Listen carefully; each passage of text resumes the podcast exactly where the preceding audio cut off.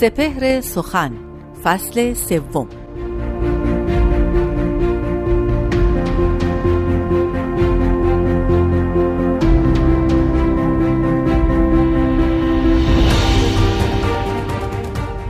ای به خلق از جهانیان ممتاز چشم خلقی به روی خوب تو باز.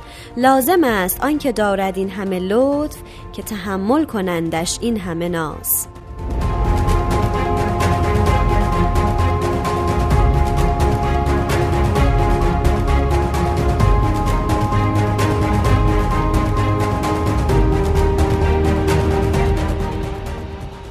به همه شما شنوندگان همراه و مهربان. به سپهر سخن خوش اومدین.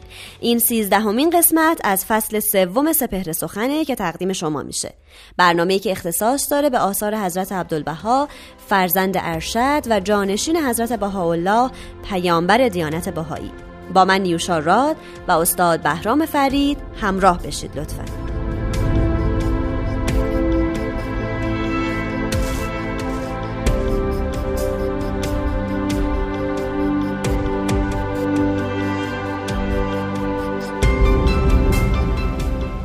حضرت عبدالبها میفرمایند در انسان دو مقام موجود نورانی و ظلمانی الهی و طبیعی رحمانی و شیطانی.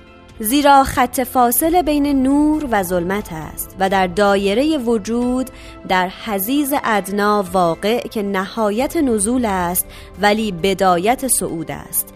لحاظا جائز الجهتین است.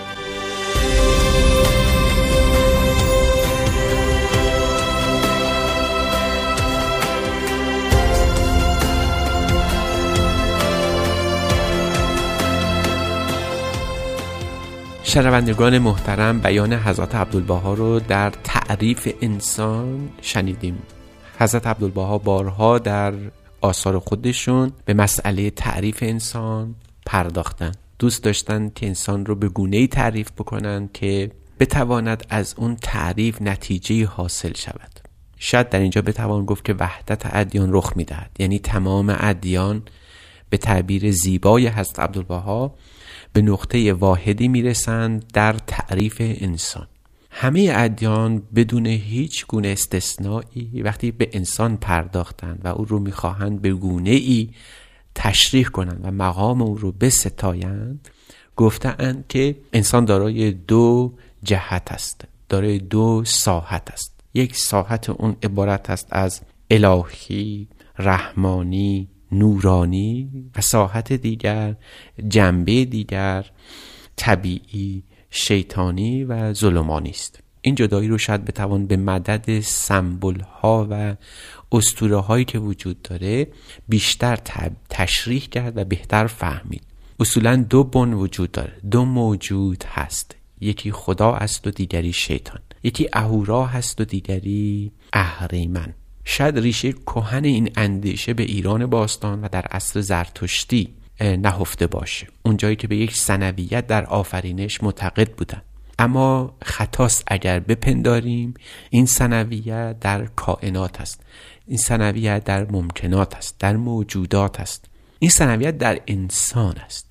یعنی هیچ کدوم از موجودات چه ملائکه الهی باشند چه فرشتگان حق باشند چه مادون انسانی یعنی نبات و جماد و حیوان هیچ کدوم چنین سنویتی ندارن. این سنویت خاص انسان است. این دوگانگی دو ساحتی مخصوص انسانه که نیمیش ز فرشته است به تعبیر زیبای سعدی و نیم دیگرش از شیطان. این نکته مهمی است از نظر حضرت عبدالبها مبین آثار حضرت بهاءالله که دائما کوشیدند به ما گوشزد کنند که انسان در مرز بین دو مملکت است. در مرز بین دو قلم رو است. یک قلم رو مربوط به خداست و رفتار حمیده و پسندیده اوست. در یک مملکت دیگر دائما جنگ است و جدال و خشونت و بی بهره بودن از حق. و مهم این است که در اینجا حضرت عبدالبها تاکید وفیر دارند بر اندیشه عرفهای اسلامی. عرفای اسلامی نظیر حلاج با یزید بستامی ابو سعید ابلخر و زنون مصری نخستین قدم ها رو برای این سنویت وجود انسانی برداشتن اونها به سراحت گفتند تبیین کردند و تعلیم دادند که انسان دارای دو هیت هست دو قلم رست که در وجود آدمی هست. گویی که دو لشتر دو سپاه دو جنود دائما در انسان در حال مبارزه با هم هستند. این عرفای اسلامی تا زمان شبستری سراینده اون منظومه بلند گلشن راز و حتی پس از او کسانی که بر این منظومه شهر نوشتن مثلا لاهیجی که اون شرح معروف گلشن راز رو نوشته. دائما به این نکته اشاره کردن. انسان در منتها علیه دنو و دناعت قرار داره. به عبارت اونها قوس نزول است و در بدایت کمال و فرهیختگی و دانایی که به تعبیر اونها قوس سعود است. ما از یک طرف آخرین مرحله آفرینش هستیم برای اینکه انسانیم جسم داریم و در رتبه جسم بودن به تعبیر سمبولیزمی که در ادیان وجود داره از عنصر خاک هستیم. از طرف دیگر دارای روحی هستیم که هرگز تن نمی‌دهد. به حبس در این عالم جسمانی. درست است که اسیر است اما دائما میل پرواز داره. حضرت عبدالبها دائما و کرارن به این نکته ظریف اشاره میفرمند که مبادا مبادا این سنویت وجود آدمی که لازمه حیات اوست نادیده گرفته بشه.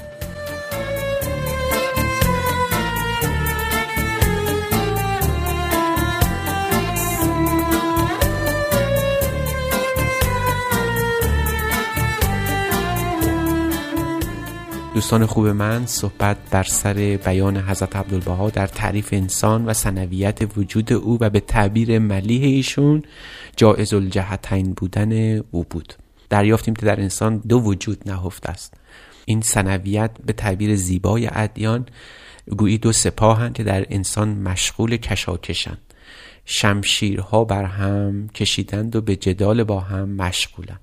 حضرت عبدالبها در این خصوص میفرمایند که این جدال جدال بین نور و ظلمت است. در همین جاست که این سپاهیان نور سرداری دارند. در قبال سرداری که در برای سپاهیان ظلمت ایستاده است. اینجا ما می‌بینیم که مسئله دین پیدا میشه. در بین این جدال است که شخصی به اسم صاحب دین پیدا میشه. این تعبیر زیبای قرآنی همینجا معنا پیدا می‌کنه. وقتی که فرموده بودند که پیامبران کسانی هستند که می آیند که یخرجهم من از ظلمات النور تا اونها را از قلمرو ظلمت به کشور پهناور زیبایی یعنی نور دلالت کنند اینجا دین شکل میده. پس اگر بخواهیم تعریف دین رو بکنیم تعریف دین بر مبنای وجود انسانی رفتن از ظلمت به سوی نور رفتن از زیر سایه شیطان به درخت پرشکوه خداوندی است. این است که هست عبدالبها میفرمایند باید انسان توجه داشته باشه به مقام شامخ خودش که نیمی ز فرشته است و نیمی از حیوان. باید از اون برون آید و به زل این به این قلم رو وارد بشه. حضرت عبدالبها فرمان که پرواز انسانی در گروه وجودش در این حبوط نهفته است. یعنی آدمی موقعی می‌تواند پرواز بکنه که تن بده به این حبوط و نزولش در این قوس نزولی آفرینش. باید صاحب جسم شد اما نباید اسیر جسم شد. باید جنبه جسمانی داشت اما نباید این جنبه جسمانی تمام وجود آدمی رو فرا بگیره. همین تعبیر رو ملاحظه بفرمایید که اگر قرار باشه امور جسمانی از قبیل خوردن و خوابیدن و پوشیدن ملاک رفتار انسانی باشه این همون حبس در اون قلم روی جسمانی است. اما کمال انسانی در اخلاق کمال انسانی در داشتن آداب انسانی است. کمال انسانی در درو علم و حکمت فرزانگی است فرهیختگی است. اینها اون سپاه نورانی هستند.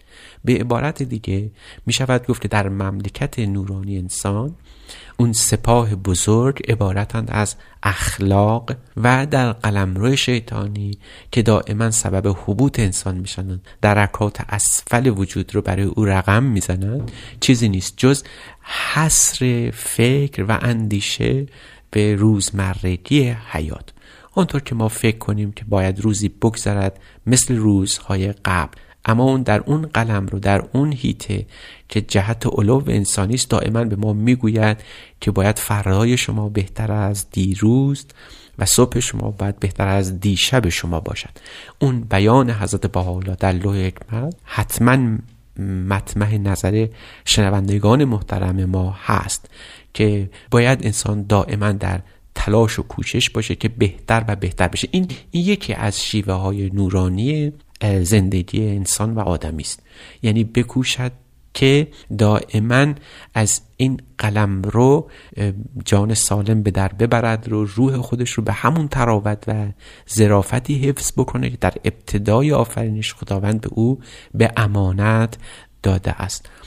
می‌بینیم که حضرت عبدالبها در عوض اینکه بهاییان رو سوق بدن به حل شدن در حیات اجتماعی دائما متنبه می‌کنن بهاییان عالم رو که در این جهان زندگی بکنن.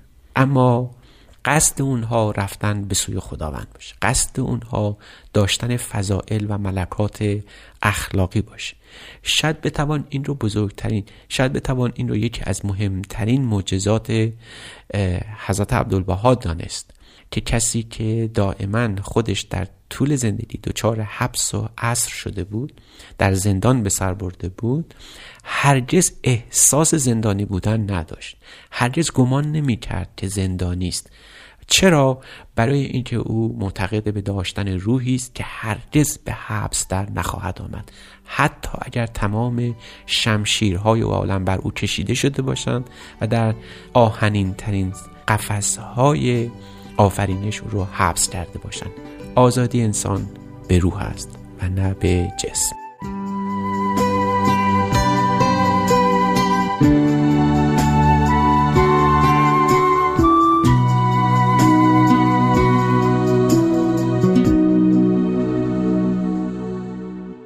خب دوستان عزیز به سپهر سخن گوش دادین. ازتون ممنونیم. به خاطر اینکه تو این 13 هفته همراهیمون کردین و می‌خوایم که این همراهی رو از ما دریغ نکنین. من نیوشا راد هستم. خدا نگهدار.